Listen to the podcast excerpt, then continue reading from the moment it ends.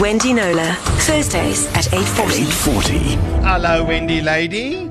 Hello, Darren. So, what is this about the banks? The banks grubby money grabbing habit. That's a bit of a mouthful.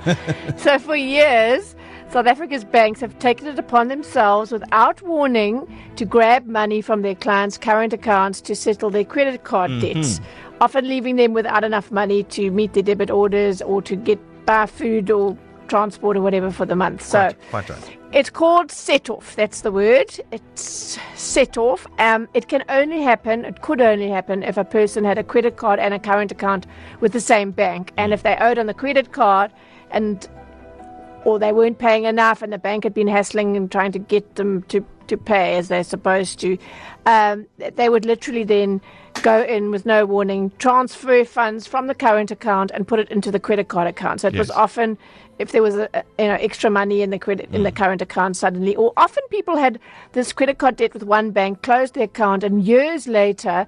Um, opened a current account with that bank, and suddenly, whoops, the money was taken. Yeah. But no more, thanks to a, ru- a ruling, unless it's appealed, of course, by the Joburg High Court this week, which outlaws set off. So the Tell National me Credit more Regulator. about this. Ah, well, the National Credit Regulator had brought what's known as a declaratory order against Standard Bank. So they were seeking legal clarity from the court on whether or not set-off had been superseded by the National Credit Act's Section 124. It's Yeah. a lot of detail. But basically, the NCA has been with us for well over 10 years. I don't know quite why only now because set-off has been controversial for a long time. But anyway, the court this week ruled that the Section 124 excludes the operation of the common law set-off on all credit agreements that are regulated by the NCA. So that would include the banks. That's fantastic. Um, it is fantastic. The CEO, Nomsa Motshegare, um, said the NCR welcomes this judgment as it protects consumers from financial difficulties called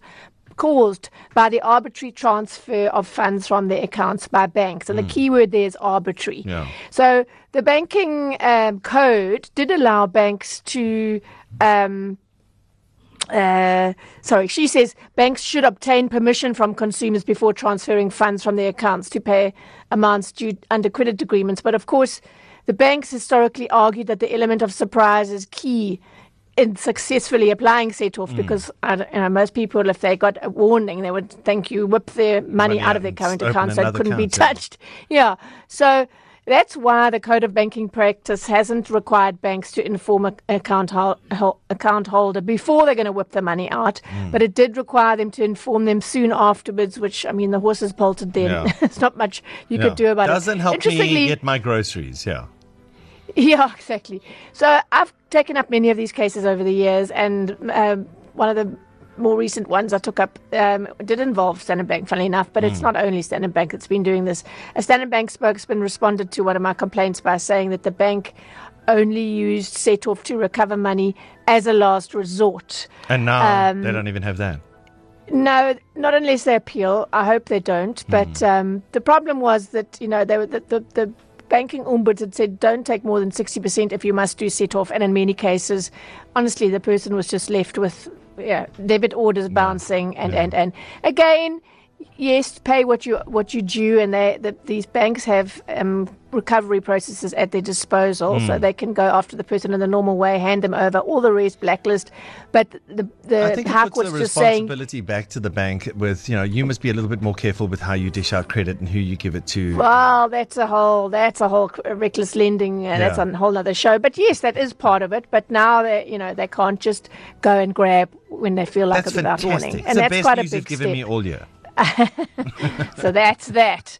Um, speaking of money grabbing, hundreds of small businesses around the country which fell prey to something we've spoken about on this show a few times: the phone directory listing Ah, scam. I remember that. So they, yeah, they get sort of tricked into think they fill in a form thinking they're just confirming their um, details for the telecoms directory, Hmm. you know, phone, phone, old phone book as we called it, um, and then also for online because most people are looking up numbers online these days. Yeah. Meanwhile, they've actually they didn't read the small print.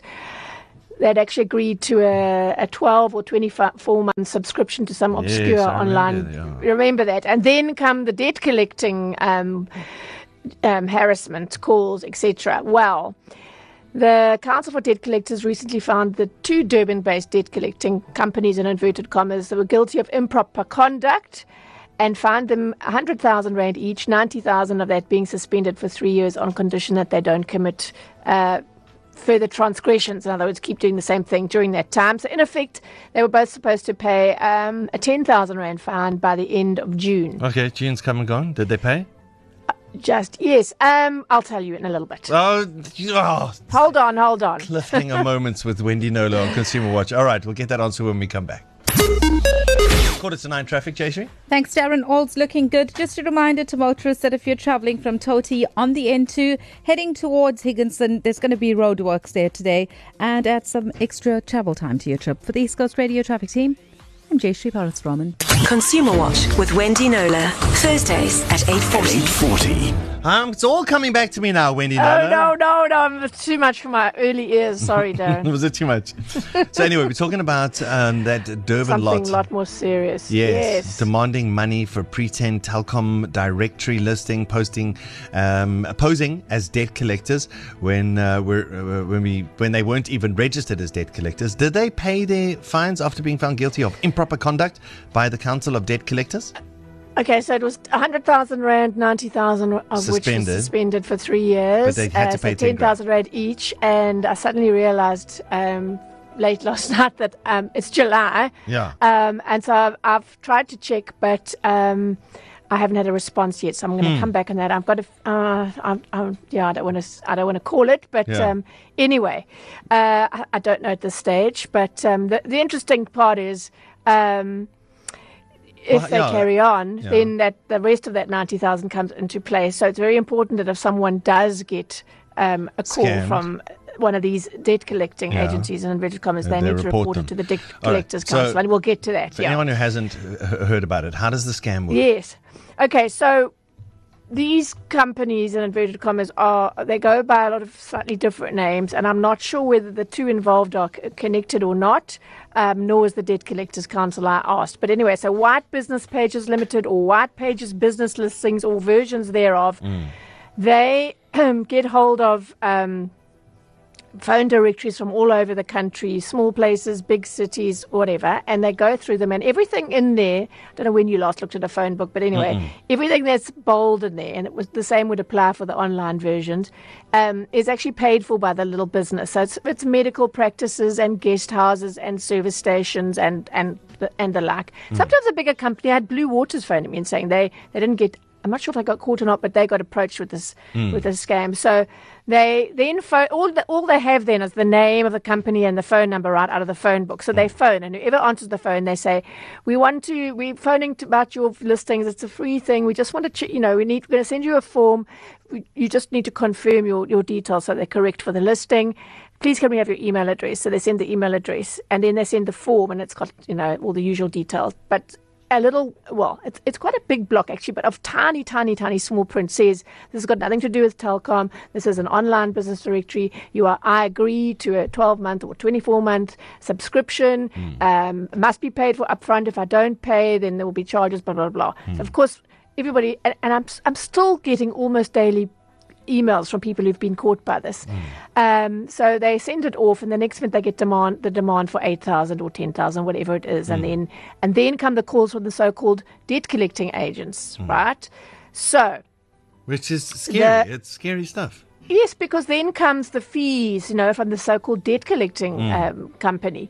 Now, the Council for Debt Collectors, which regulates um, debt collectors in this country, there's a Debt Collectors Act. There's very strict parameters that they have to stick to. So the council recently held uh, disciplinary hearings of having got around 20 complaints against NCR legal debt collectors and debt review administrations for various forms of improper conduct. The former NCR um, legal debt collectors. NCR is the same, um, as, it stands for a National Credit Regulator normally, so it's a bit of a naughty um, company name for starters because it's sort of lending some kind of legitimacy. So the, the, the, that company is owned by um, uh, Sanjeev Surajpal, 29 years old, and the latter by Ishwaral or Ashwin Dwarika, who's 36, and there were, as I say, 20 complaints against them in total. The charges ranged from, and get this, not being registered, not identifying themselves properly in their correspondence, attempting to recover interest, which they can't do, charging legal fees and document fees, and failing to include uh, their company or CC number in correspondence. Surajpal was um, accused of creating the false impression that the company is a firm of attorneys when in reality there was only one director and that was him. Mm. And Dwarika of making fraudulent, misleading representations by talking about my client in inverted commas when it is one and the same company. And that's something that I've been saying for quite a few years okay. now. In other words, the companies trick business owners into committing to these contracts for a listing with some obscure online directory that they've ne- that these people never have sight of, and then contacts them relentlessly, posing as a debt collecting company and demanding that they pay up. So many did so out of fear, mm. some without telling their bosses because they feared losing their jobs. Mm. And last year, a Yuri of East London said that shortly after he fell victim to the scam, and, and in fact, they never paid, but of course the harassment started. He said it was the worst mistake he ever made in, his, in a job, and he said he was retrenched shortly thereafter. He says, although my retrenchment letter doesn't refer to this issue, I know that it provoked the actions taken by my employer. He says the fake account has not been paid, but they are persistent, and it's a real irritation. Um, you know, that's just hideous. It's horrible, man. So will that mm. um, guilty verdict by the Council of Debt Collectors stop them at least? I feared it wouldn't, and it seems I'm right. So just yesterday, I heard from Susan Marshall, who is a medical practice manager in Bloemfontein. As I say, the victims are from all over mm. Durban, Joburg, Cape Town, and every little city and town. Anyone who would like to advertise, yeah. Yeah, anyone who has a listing in a phone book, basically. Yeah. She said um, the company kept on phoning me to pay the invoice, and yesterday somebody phoned our rooms and said it was some kind of debt collecting department, and they will give me 20% discount if I pay immediately. So that was just yesterday. Mm, so. Um, so it's still going on. As always, what the saga illustrates more than anything else is the danger of not reading the small print. It's really, it looks like a, a schlep, and it probably is, but what happens afterwards if you don't is a far, far, far bigger schlep, mm. as I always say. So the smaller the print, the more important it is that you read it, seek it out, read every word, use a magnifying glass, take a picture on your phone and enlarge whatever works for you. Yeah. Trust me, just do it. And as I said earlier, if you've received a demand for payment from such a debt collector in inverted commas, please lodge a formal complaint with the Council of Debt Collectors. We'll put those details on the blog because, you know, they, the more complaints they get, mm. um, the faster that we can put an end to this. And yeah. as I say, there is a suspended sentence of uh, excellent ninety thousand. Yeah. And also, don't uh, don't don't be embarrassed. You know, it's happened to so many people, and so many people. Yeah. I mean, as I say, day, barely a day goes by without me getting at least one mm. um, from someone who says, "I feel so stupid, but I was in a hurry, blah blah blah." And what do I do now? And I always say the same thing: just ignore, disengage. The the threats aren't real. Mm. Just disengage. Eventually, they should stop. All right, we'll have all these details up on the Consumer Watch page, which is on our website, ecr.co.za. And if you want to get a hold of Wendy directly, there is an email option on her Facebook page. And on Facebook, uh, she is Wendy Knowler Consumer. There's a K in Knowler. Thank you, Wendy Lady. Thank you, Darren. East Coast Breakfast. Breakfast.